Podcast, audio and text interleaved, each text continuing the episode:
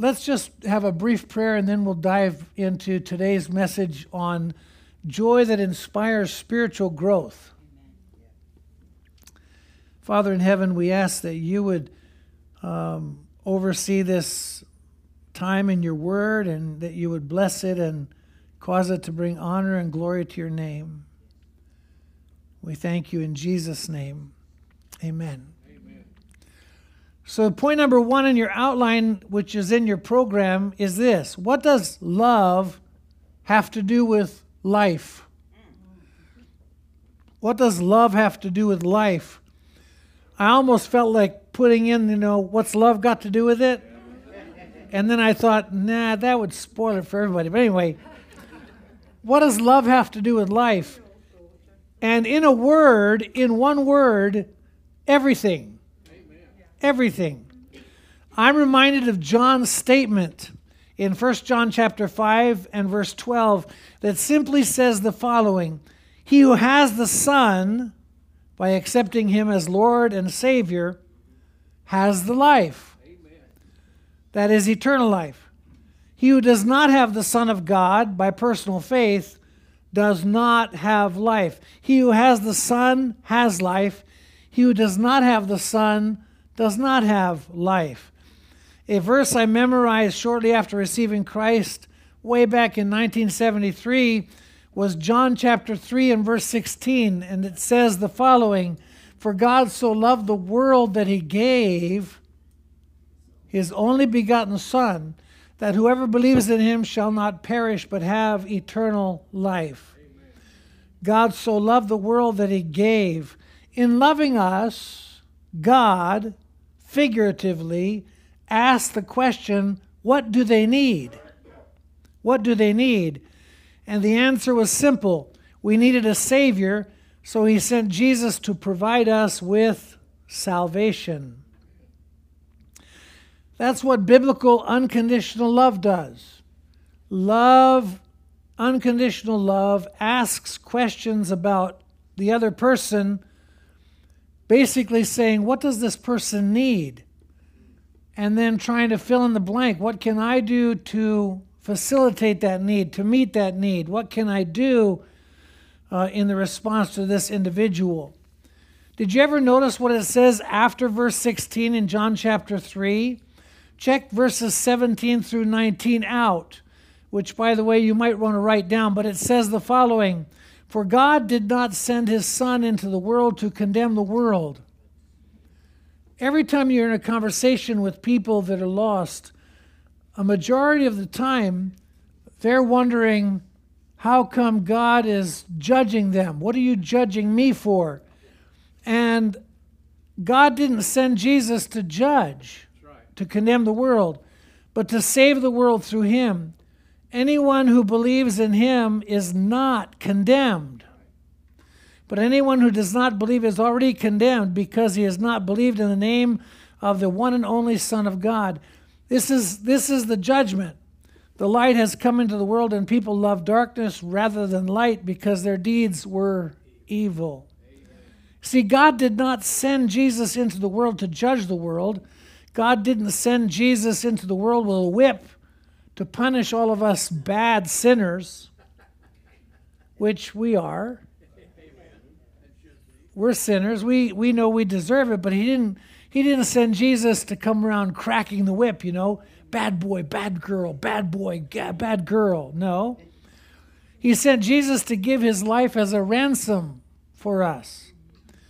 We must die to the self life and receive the life that God offers us in Christ. We must die in order to live. I know it sounds counterproductive, but it reminds me of Paul who stated in 1 Corinthians chapter 15 and the latter part of verse 31, I die daily. Every day, Paul says, I die. I die. Because I think, uh, I think Paul doesn't say it, but I think for myself, the biggest problem I have is me. The biggest conflict I have with God is I, me, mine, myself. Um, Or I think of John the Baptist's comment in John chapter 3 and verse 30, where, where John the Baptist said, He must increase, but I must decrease. Jesus even told a parable on this subject in John's Gospel in chapter 12 of John, verses 23 to 26. He told this story, and it says the following Jesus said, The time has come for the Son of Man to, give, to be given his glory. I tell you for certain that a grain of wheat that falls on the ground will never be more than one grain unless it dies. But if it dies, it will produce lots of wheat. If you love your life, you will lose it. Think about that. Mine. If you love your life, you will lose it. I can't lose the impression in my head of Smeagol, who turned into Gollum, you know? I mean, he was, he was so possessed with mine. Mine. It overtake, overtook him. Yes. If you give it up, give up your life in this world, you'll be given eternal life. If you serve me, you must go with me. My servants will be with me forever, wherever I am. If you serve me, my Father will honor you. We're not called to give up our lives and receive His. We are called to, to live out the greatest commandment ever. We're com- called to love God and to love others. In Matthew chapter 22, verses 35 through 40. But in verse 35, the Pharisees decided to play a trick on Jesus. And so they asked him, Teacher, which is the most important commandment in the law of Moses? Jesus responded in verses 37 through 40 by saying this You must love the Lord your God with all your heart, all your soul, and all your mind. This is the first and greatest commandment. A second is equally important love your neighbor as yourself.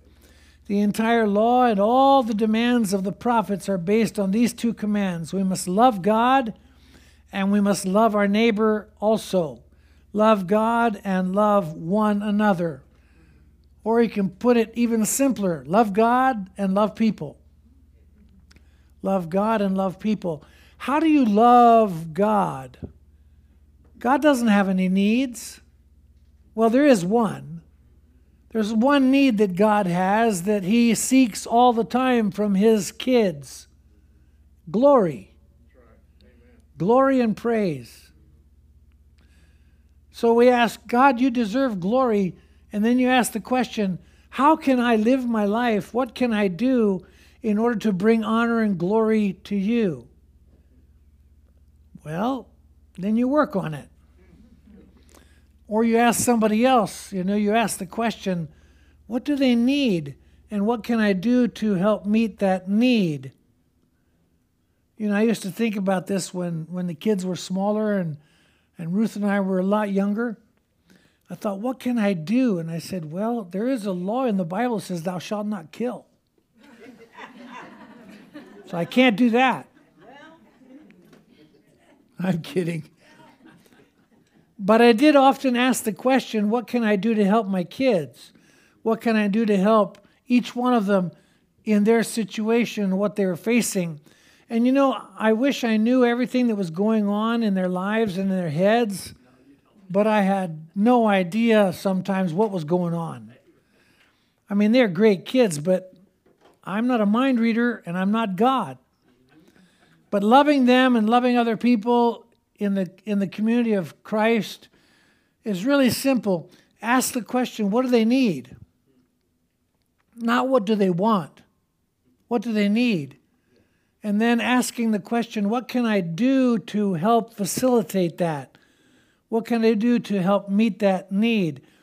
And sometimes there are things that you can think of, but you just can't do everything. And so you have to keep asking, what can I do you know, they need XYZ. Well, I can't do that. Well, what can you do? What do they need? Look at 1 John chapter 4 verses 7, which says, write this down in your notes. It says, "My dear friends, we must love each other. We must love each other. Love comes from God. And when we love each other, it shows we have been given new life.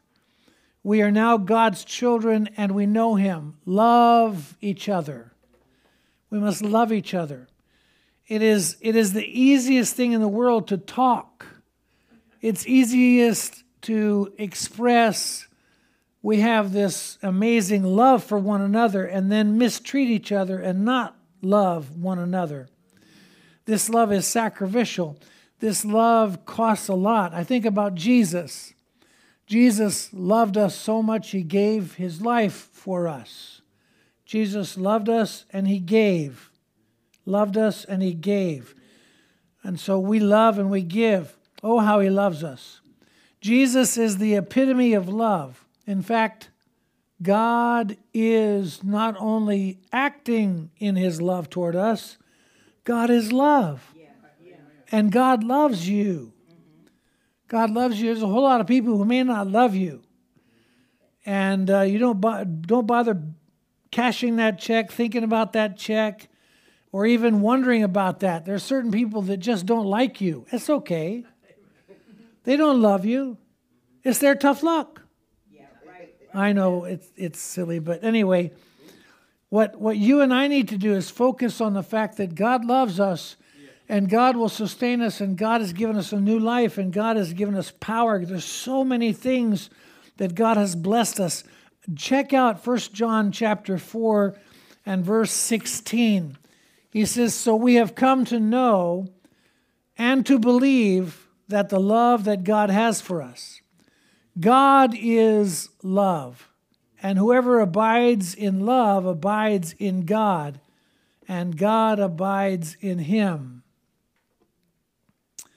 So we have to call upon the Lord to help us to love one another. And the love that's being described here, the love that God is, is agape love. Amen.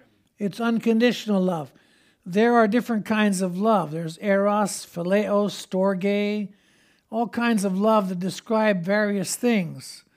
Uh, but there's only one love, God's love, agape love, that is unconditional, sacrificial, and makes the choice to love you and give you what you need.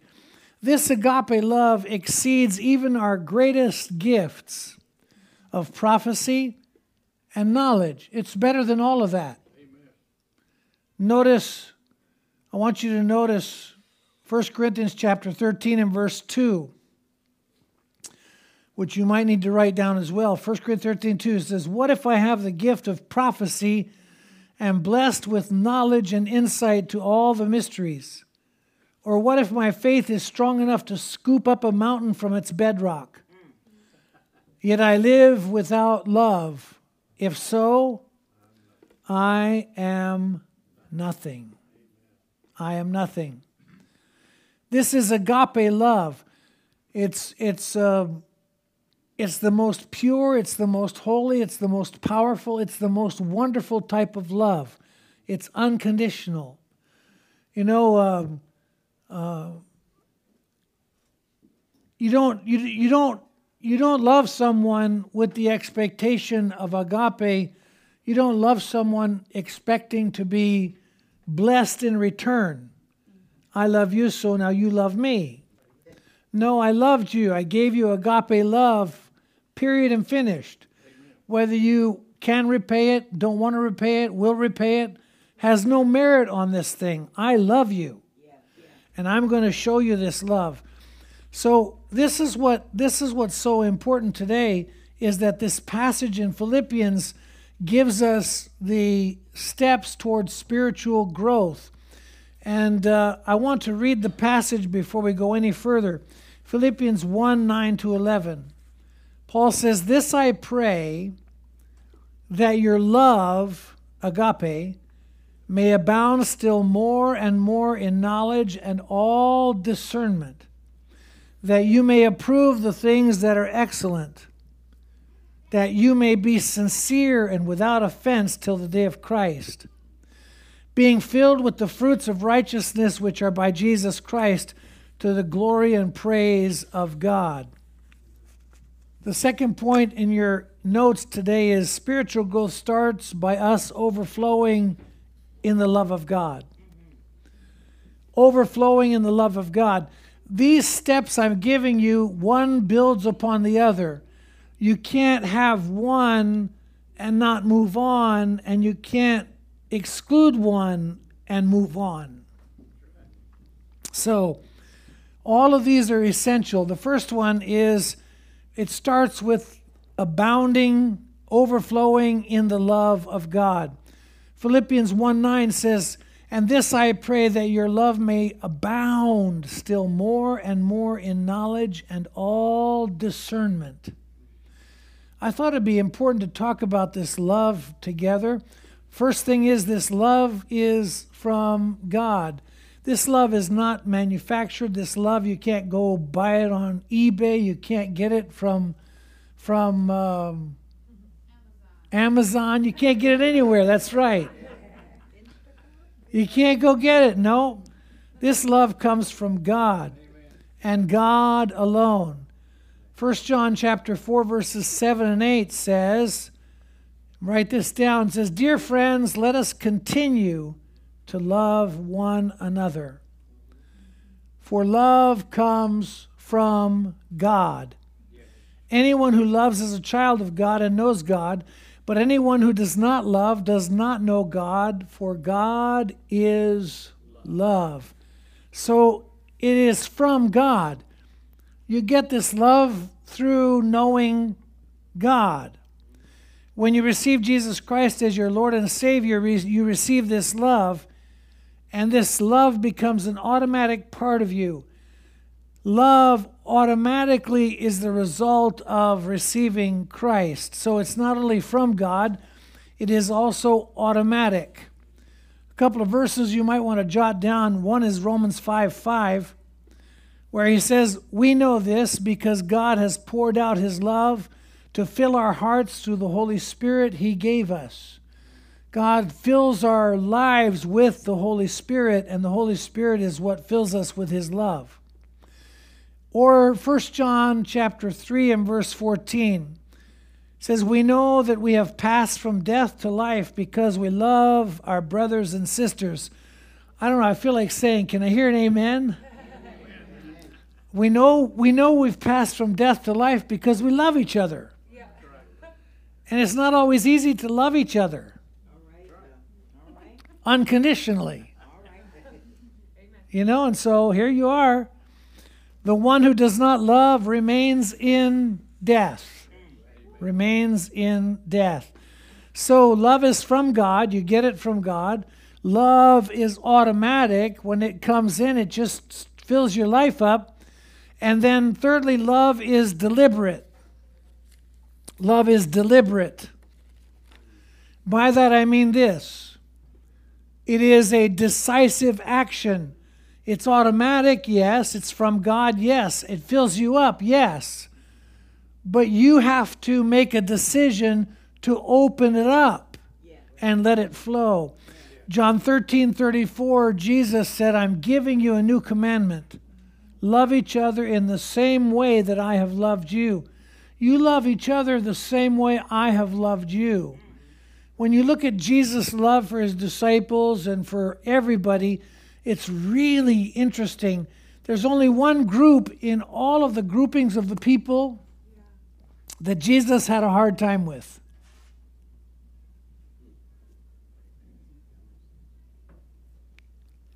The Pharisees and the Sadducees. The Pharisees, because they weren't fair, you see or the Sadducees because they were very sad, you see? Anyway, the religious leaders, basically, the religious leaders, they were so stuck on all of this and that and the other, and they talked the right talk, but they lacked the right credibility. They didn't have love. They didn't have love. And then the other thing about love, this love is that is to abound when we read the passage in, in uh, Philippians chapter 1 and verse 9, He says, I pray that your love may, may abound still more and more, that your love may abound more and more. It never becomes less, it always, always becomes more. The more you walk with Him, the more you know Him, the more His love grows and grows and grows and grows and grows. You become a giant love puppy. You become somebody that just can't help but to love people. And people are, are kind of amazed by that kind of unconditional love. Write this verse down also, 1 Thessalonians 3:12. He says, May the Lord make your love for one another and for all people grow and overflow, just as your love for you, just as our love for you, Paul says, overflows. And then a final thing about this love is that it not only abounds, it grows more and more and more, but it also has discernment. It has discernment. This love understands sometimes the key between loving someone and seeing that someone receive the benefit from it, or loving someone and seeing that person not receive the benefit, or not loving someone because they are not prepared for it. It's discerning love. It's not just love at all cost, it's discerning love. It's not blind love. It is a love that discerns. Paul uses for this word discernment the Greek word aisthesis for discernment. It's the source that we use in English for the word aesthetic, which largely has to do with personal taste and preference. But in the Greek word, that only appears in this one verse 9 of Philippians chapter 1, it refers to a very high level of biblical, theological, moral, and spiritual perception. Agape love is very discerning. So Paul exhorts us in 1 Thessalonians chapter 5 verses 21 and 22. Write this down 1 Thessalonians 5 21 and 22. But examine everything carefully. Hold fast to that which is good, abstain from every form of evil. So it starts with love. Love is the key component in your spiritual growth process. Point number three spiritual growth continues with an overflow into excellence. What does love look like? It looks like excellence. Looks like excellence. Philippians 1 and verse 10, he says that you may approve the things that are excellent. Approve the things that are excellent. See, agape love causes us to overflow into doing and thinking things that are excellent. It doesn't, it doesn't do things half hearted, it doesn't do stuff that's sloppy. Agape love leads to excellence. Like Paul's exhortation in Philippians chapter 4 and verse 8, where he says, Finally, brothers, whatever is true, whatever is honorable, whatever is just, whatever is pure, whatever is lovely, whatever is commendable, if there's any excellence, if there's any wor- anything worthy of praise, think about these things. These things. And you know, this is the amazing thing about love before we go any further. This agape love, it, it just it forgets it forgets all of the nuances that have been done against it. It doesn't have a memory of you know you messed with me i'm going to make you repay. You know you did this this that and the other and i'm going to cause you to hurt. I'm going to do something back at you. This kind of love forgets all those things. And this kind of love focuses on the need of the other individual. I think about my life and your life. When God, uh, when God saved me, I was 17, but that doesn't mean that God didn't show up before that. My whole life, God has been pursuing me. When I was one year old, two year old, three, four, all the way up to 17, when He finally got my attention, He was pursuing me. Now, it's an amazing thing to think about. That's what God does with every human being. God pursues us. He will not pursue us for all time, the Bible says. He will not ongoingly pursue us. There will be a time when that will stop. But currently, and in this condition, in this state right now, spiritual growth comes as a result of His love pursuing us. So He focuses on what we need and He keeps on keeping on. I don't know how many times over the years people have had real struggles and hardships, and um, I've I've just really felt burdened to keep on praying, keep on giving, keep on loving, keep on doing. And I remember uh, a couple of different times people coming to me and saying, "Why don't you just give up on that person? Haven't you done enough already?" You know, you just love, love, love, love, and they don't get it. Well, until the Lord says no, or there's a discernment, there's a, another direction in my life, I'm going to keep doing that because just as Jesus does not give up on me, he does not give up on you. Just as he pursues us until we catch him. You know, we think, boy, I, I made a decision. I got saved when I was 17. No, when I was 17, I finally woke up and my eyes were open and he got me. Yeah, yeah, yeah. He got me. So, point number four spiritual growth then goes from love to excellence, excellence and thirdly, to sincerity and integrity. Philippians 1:10, the second part of the verse says that you may be sincere and without offense till the day of Christ. Now, the sincerity here is not just simply a sincerity that says, you know, I sincerely believe this, but if you believe a wrong thing, you're sincerely wrong. Amen.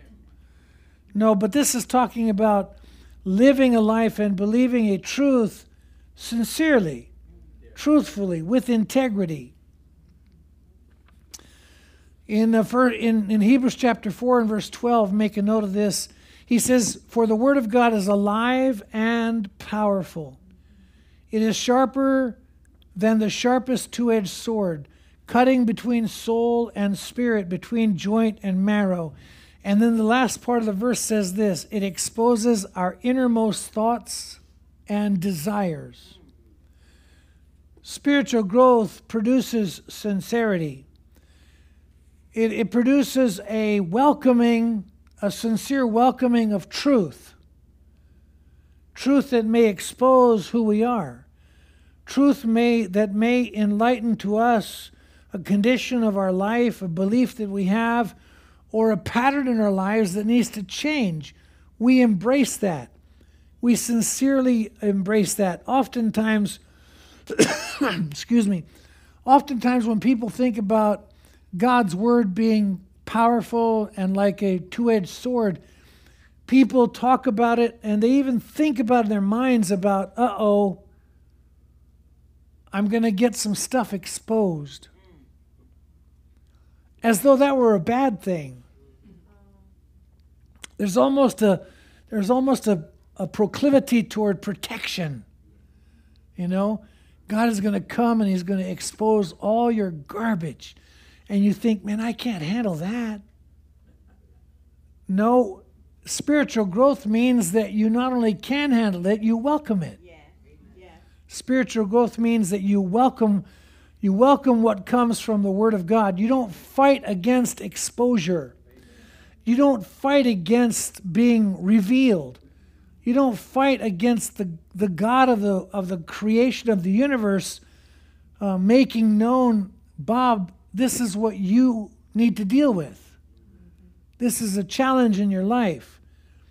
Otherwise, I'd be perfect. Right? And that'd be a mess. Because I'm not, you know it, I know it, my wife knows it, everybody knows it. So there's a process there. And growth is coming to a place where your love reveals itself in excellence, and excellence reveals itself in a willingness to be sincere with the truth and let the truth come and do what the truth only can do. The truth transforms us into the image of Jesus Christ. You don't get there without it. Point number five in your notes spiritual growth always leads us to do the fruits of righteousness. The fruits of righteousness, Philippians 1:11. Paul says being filled with the fruits of righteousness which are by Jesus Christ. Fruits of righteousness. What are the fruits of righteousness? Well, before we get there, just look at John 4, 15, rather, verses 4 and 5. Uh, write this down on your, on your notes. He says, Remain in me, remain in me, and I will remain in you. For a branch cannot produce fruit if it is served from the vine, and you cannot be fruitful unless you remain in me. Yes, I am the vine, you are the branches. Those who remain in me and I in them will produce much fruit. For apart from me, you can do nothing. That's right. The fruit of righteousness is really an Old Testament concept. It refers to the New Testament truth known as good works. Fruits of righteousness are good works. Good works. Spiritual growth leads to a life of doing good. So think about it. I love, I'm swimming in love, overflowing in love. I pursue excellence. Excellence results in my desire to be sincere in receiving whatever God has to say to me that results in my desire to do righteous stuff, good stuff. I always think of the remember remember years and years and years and years ago. They have Hawaii Five O on now, but do you remember the old Hawaii Five Os? Anyway, one of the little phrases that Danno used to always say back then. He'd, he'd see somebody do something really good. He'd see somebody do something righteous, and he would say, What? welcome Daniel, Welcome, Daniel. but he would say, that was righteous. That was righteous. That was righteous. In other words, you do a good deed and somebody might come and whisper, that was righteous. The Holy Spirit might just say so.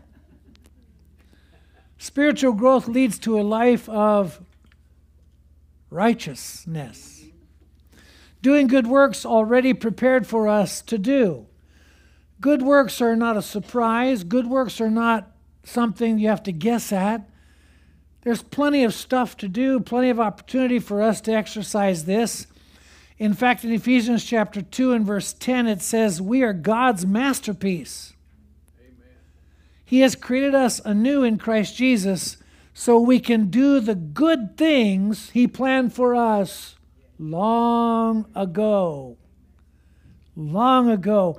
What an amazing God we have. What an amazing God. He knew that you would be where you are. He knew that somebody else would be where they are.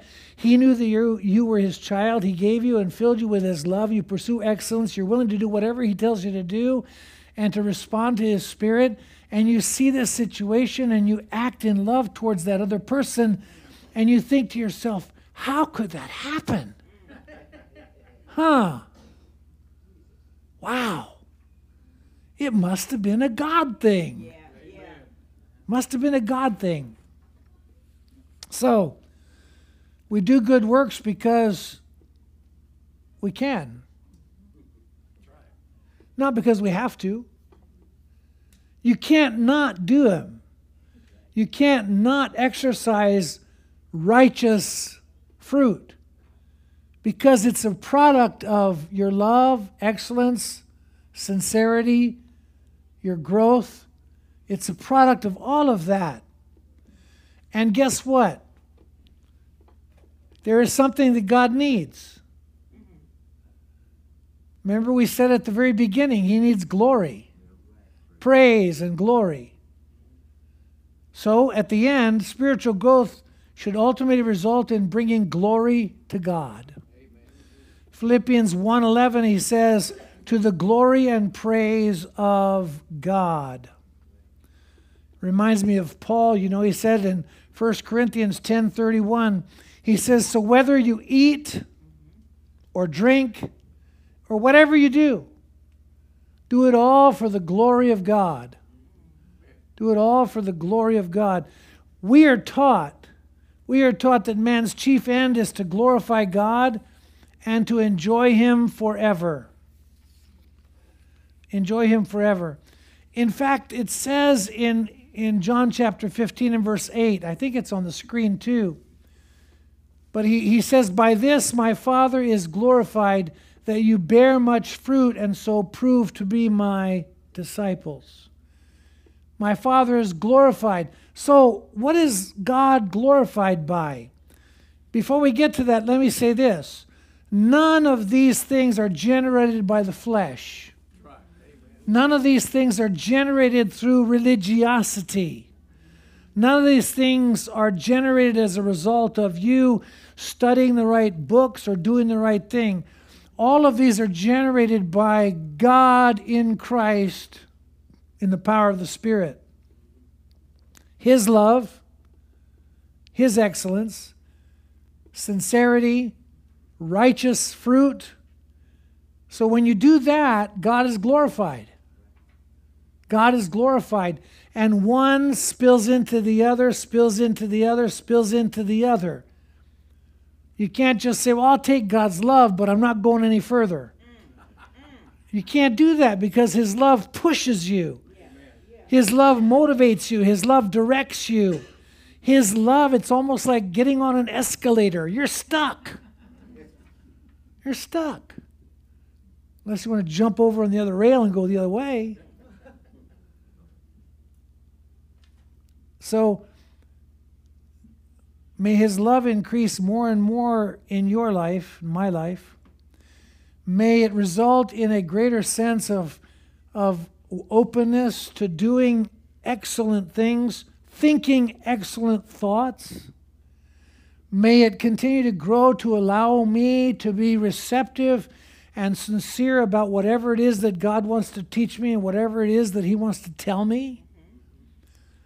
You know, sometimes I think God has to use a two by four because I'm so hard headed. But that's okay. God used a loving two by four to get my attention. Whatever he needs to do, I welcome it. So I can do more righteous fruit. So I can do stuff that's good. Not so that I can get other people to say, boy, that was righteous. Danno to say that. No. I do it because of my overflow of love and growth in my relationship with God. And the result of all of that is that God is glorified. God is glorified. And I, I want to end this morning with Ephesians chapter 3, verses 20 and 21. Paul says, Now all glory to God. All glory to God, who is able, through his mighty power at work within us, to accomplish infinitely more than we might ask or think. Glory to him in the church and in Christ Jesus through all generations, forever and ever. Amen. Father in heaven, you're glorified as we walk through these steps of spiritual growth. And I just pray that you'd help us, that you'd fill us, that you would uh, motivate us, that you would do what only you can do. Thank you so much for being such an excellent and wonderful God. We thank you that we get to love you, you love us, we get to love on one another. We thank you that we get to pursue excellence not only in our works, but also in our thoughts, thinking good things. And Father, we, we get to respond positively to whatever direction you have for us, whatever it might be that you want to clarify. And that we can do righteous, righteous deeds for your glory. In my life, Lord, be glorified. In our lives, be glorified. In your church, Lord, Yeah. be glorified. In Jesus' name, amen. It's not on the screen, but if you know it, sing it out. It's so simple. It just says this In my life, Lord, be glorified, be glorified, be glorified in my life. In